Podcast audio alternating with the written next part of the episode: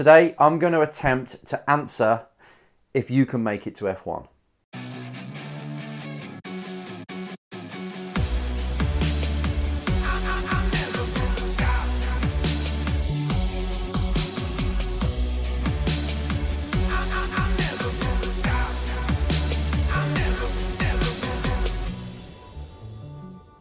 Hello, race drivers. This is Enzo with the Race Driver Coach Show, talking about careers, specifically Formula One. Now, you can imagine, right? Because I work with F2, F3 drivers, F4 drivers mainly, and I prepare them for Formula One. It's what I've done for like 20 odd years. And so I get a lot of questions from people wondering if they've got what it takes. I get questions from parents asking me if their kid has what it takes, their child has what it takes to make it all the way and from your beautiful selves, some some subscribers, some people that are just randomly find my website and they ask, you know, I'm a certain age, I'm from this country, I have around about this much money or no money. Do you think I can make it to F1? It's a massive question because obviously F1 now Netflix has has put it on the on a pedestal. It's raised its profile. As soon as they put Drive to Survive on there, our sport just the top of it now is so healthy. I've never seen it so healthy. The money that's spinning in F1 now and advertisers that want to go there, it's put race teams in a very strong position. And you can see it in the junior programs. Now in F2, F3, F4, even in karting, there's a lot of junior drivers. I mean, over half of the F2 grid are signed up by a junior program, an F1 junior program. That means that they've signed a contract to say that I'm with the F1 team in a small capacity on a junior program, of course. And the F1 team's probably subsidising or paying something towards my racing budget. Not all of it, but some of it. Not all the time either. Some people are actually paying to be on the program. But anyway, over half the field now in F2 have got a contract, are racing in the colours probably of that F1 race team. So you can see the money is there, which is great, but still, it's not a sport where if you're an individual that has talent but doesn't have the money to pay for a race driving, you know, to actually get a seat, you still can't make it. It's not as if they're going to see you, learn about your story, see your potential, pick you up and pay for you and go all the way to F1. There's no scholarships really, to be fair. And this is what makes it so painful. And I'd love to change it. I just got to figure out how. Somebody has, and I wish somebody will. If anybody knows how to figure out how to get to allow people to go to F1 without spending the millions, and get in touch and let's set up a system because it's difficult. But so, you know, you don't want to hear this. This isn't making it any easier for you because you're sat there in your room or wherever you are now listening to this with a burning desire to get to F1, but you just don't know how to start. You don't know how to get there? Is it possible? So today I want to just share with you uh, just a bit of advice and truth about what it takes to get there. So you can judge for yourself whether you're going to go for it or you can take a different path and then maybe you go towards F1 later on. So to start with, to give you a sort of a, a general template or the skeleton of what it's like to get to F1, it works like this. You start off in karting and you become successful in karting, right? This is the road to an F1 driver's career. You, you get wins, maybe you come world champion, maybe you don't, but you really find your feet in karting. You start to learn the craft. You're spending probably, if you're going to Europe and you're doing the good stuff, you're sp- still spending like 200 grand a year. So it's still expensive, right? Euros. So you do karting, you find your feet. It's only because you're too young to get into cars. Once you get into cars, like 14, 15, 16 years old, then it starts to get a bit more expensive. You can do Formula Ford for around 100 grand, pounds or euros, dollars. Or you can go a bit higher and go for something like F4, which then you're talking around about half a million immediately. So, as you can tell, to get to F1, there's a massive price bracket, there's a massive price barrier, should I say. For you to go that way, it's like, where am I going to find this half a mil? You can do it cheaper, but with the amount of testing these drivers are doing now, they're doing like 30, 40, 50, 60, 70 test days before the race season's even started. and they're going to over, over to the UAE F4 championship and they're doing that, you know, that's a full championship. That's over 100 grand. Then you're paying 350 to 500 for the championship itself. The money to- is just going up and up and up. This is what teams are charging to run you in a car. So as a driver, you take that money to a team, they run you if you've got your race license, which you go to a race school to get your race license. It's not hard. Um, so you go through that, right? And that's the process. So that's the first barrier. It's like, how am I going to get that money together? And when I do, I've got to be good enough to finish really in the top four. I've got to get into the top four out of these 30 drivers in order for an F1 driver academy to even see me, or for teams in the next level, Formula Regional or F3, to spot me and offer me a drive in their car. So you do the F4 season, and you attract attention. You're in the top four, whether you win, you come second, third, or fourth, you're still valuable. And you go to a team that's in the higher category from there, the next one above, and you say, Right, I've done this, can I race for you? And they'll say yes, and it costs this much. So you're still paying, right? You still got to pay. And if you're going to Formula Regional, we're talking 600, 700 grand. If you're going to F3, it's getting crazy now. It's over one mil. You can get one for like uh, a special deal for maybe 900 if you're in your second year, 900 grand. But some teams are going up towards one and a half million now for F3. For 14, it's not even that much, is it? It's 10 race weekends. It's not much what you get for that for that money. So and not much testing. Then you got to do GP3 testing on top of that. You spend another hundred grand on that. So now the money's big, right? and you've got to finish in the top four of that really to, to be taken seriously in F2.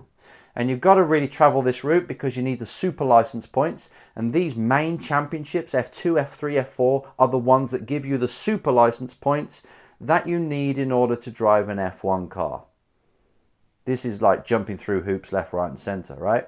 So you do pretty well in F4, uh, sorry, F3, and then you've got to step up to F2, which costs you around 2 million you, the driver, paying. And, uh, uh, you know, um, an F1 Academy, they might give you 50% if you're really lucky. A lot of programs give you 20, 30%. So you still got to find a lot of money. It's got to come from somewhere. Whether it is sponsorship, which is hard to come by, people like Boschung in F2, they've managed to put it all together in sponsorship, but it's not very easy. Usually it comes from parents or, you know, people doing anything they can. Or the team might subsidize it which is what we did with Grosjean. You know, the team helped us out to get him up there before he went to F1. So, and then you've got to be really peacocking in F2 for anyone in F1 to look at you. And even then, even like when with Liam Lawson, for a good example, he finished P3, still it's difficult just to get through the door and become an F1 driver. It's hard. So when you mount up all the years it takes, so you got the karting, uh, then you've got F4, maybe you do two years there, and you've got F3, F2, and you've got to be at the front for people to notice you and recognize you and take you seriously and see you as a contender and say, right, I think that person can sit in my F1 car and I'll trust them not to upset the sponsors. They can handle the pressure of all that media when they make one mistake, they jumped on by the media, they're hounded by the media, they can take all that pressure. I think we can actually give them a chance. So as you as you are where you are now, and you see that road map that I've just laid out, I think you can kind of get the idea of how difficult it is. No matter how much you want it in here, no matter how much of a good driver you are, it's really difficult. And going back to Liam again, right? Liam Lawson, he jumps in every nearly every debut, Super Formula, DTM, F2, all these big championships. In his first weekend, he wins a race. In all these championships, he's done it. He's even done it in Euro Formula F3 and F4. A driver like that is still finding it difficult to get in. He may get in, but it's still difficult, right? It's taking time. That's how hard it is. I want you to understand that. When you look at your current position and you start to think to yourself, how can I actually do this? How can I get all that money together? And then how can I be that good? So I'm the best in Europe. And I can take on the guys in Europe. There's a lot of money and a lot at stake for you to do this. So I just want to put that up front and say this is how difficult it is. That's why there's only 20 guys in F1. And they're not moving. You know, there's people in the F1, you could say around about half the grid, they don't need to be there. They're not good enough to be, they're not the best in the world, right? Let's be honest. The ones at the top, yeah, okay, you deserve, but the ones that you look at certain teams, you're like, you would be replaced by somebody, or you could be replaced by somebody, and no one would miss you. There's quite a few of them, right? But they're not moving. They get renewed. So the gaps in the market, you know, you're there, you've got your money, you've got the money, you've got the results in F3 and F2, you're ready to pop, but still there's nowhere to fit you unless three or four of them move and get out. And that takes years. So timing is another thing. So this is really difficult, as you can tell, to get to F1. It's hard. So that's why, really, when people ask me, is my driver or am I good enough to get to F1? I say, yeah, probably. But it's nearly irrelevant because there's all these hoops that you have to jump through. So, my advice for anyone who's shooting for a career in motorsport is yeah, okay, climb that F1 ladder, go as high as you can, but really keep your goals kind of a little bit more short term. It's like, how am I going to win or get the most out of my package this season? And how can I get the sponsors in that can help pay for next year? And you just keep all your focus there. And as a driver, you've got the overall season in mind of what you want to achieve.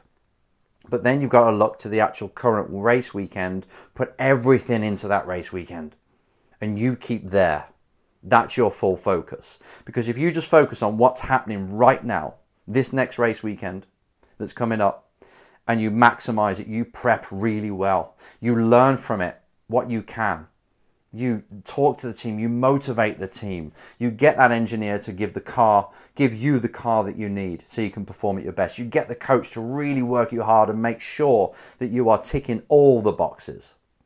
And then you review and you go to the next race weekend. Whilst when you're at home, you're making sure the business side is spinning, the wheels are spinning, and you're getting um, sponsors in for this year and next year, and you're really working hard on the business side. If you do that as a race driver, and you're good enough, by the way, you're getting the results, maybe it'll happen for you. But that's the only chance you've got. You've, and it's the same no matter what career you're going into. You could have this huge goal that you're shooting for. This amazing, you know, I want to, I want to be the the next Elon Musk, whatever it is, or what you're going for. That's great, but destiny has a lot to say. Timing has a lot to say. Luck has a lot to say in this.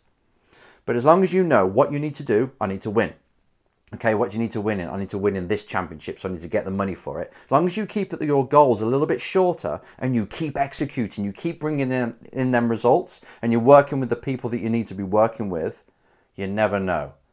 It may end up at your end goal, your desire. But to be honest, the juice is in the process, it's in building. Because once you get to the top, and I, this is something that not a lot of people talk about. But when a driver gets to F1, very often they are miserable. They've got there, and this is the same when you're like an actor or a singer. You know, you're going for the Hollywood or you're going for the glitz of the stage, and you want to be in Glastonbury and stuff. It's actually not as good as I thought it would be. Why do you think a lot of these rock stars and people are trying to escape through drugs? because they've realized now they're up there, they're just being judged. They're never good enough. They're always worried about this secret of theirs getting out. They can't go out anymore. They're, they're like in a prison, which really goes against their values. They want to be free and they want to be creative. And they are when they're, they're climbing the ladder, but when they get there, they're in a prison. Believe me, F1's like that. There's not many happy F1 drivers. It's difficult. People attacking you all the time on a year by year basis. You, you're trying to hold on to your job Everyone is attacking you. And you just don't feel like you think, okay, I actually missed the karting days. They were much better. Senna said it, right? So I wouldn't get too hung up on the end destination, which sounds crazy. Have one because it shows you the direction. But I want you to live in the moment and be absolutely fulfilled in the chase.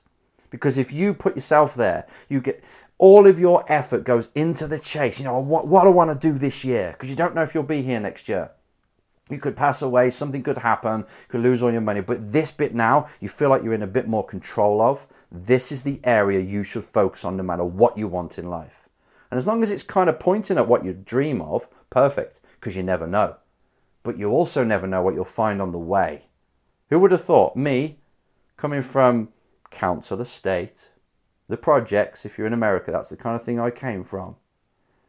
Building a life, chasing the racing dream, finding out that actually I'd love to be a coach. This is me coaching, life coaching, coaching people in different sports, coaching people in motorsport is a sport I love.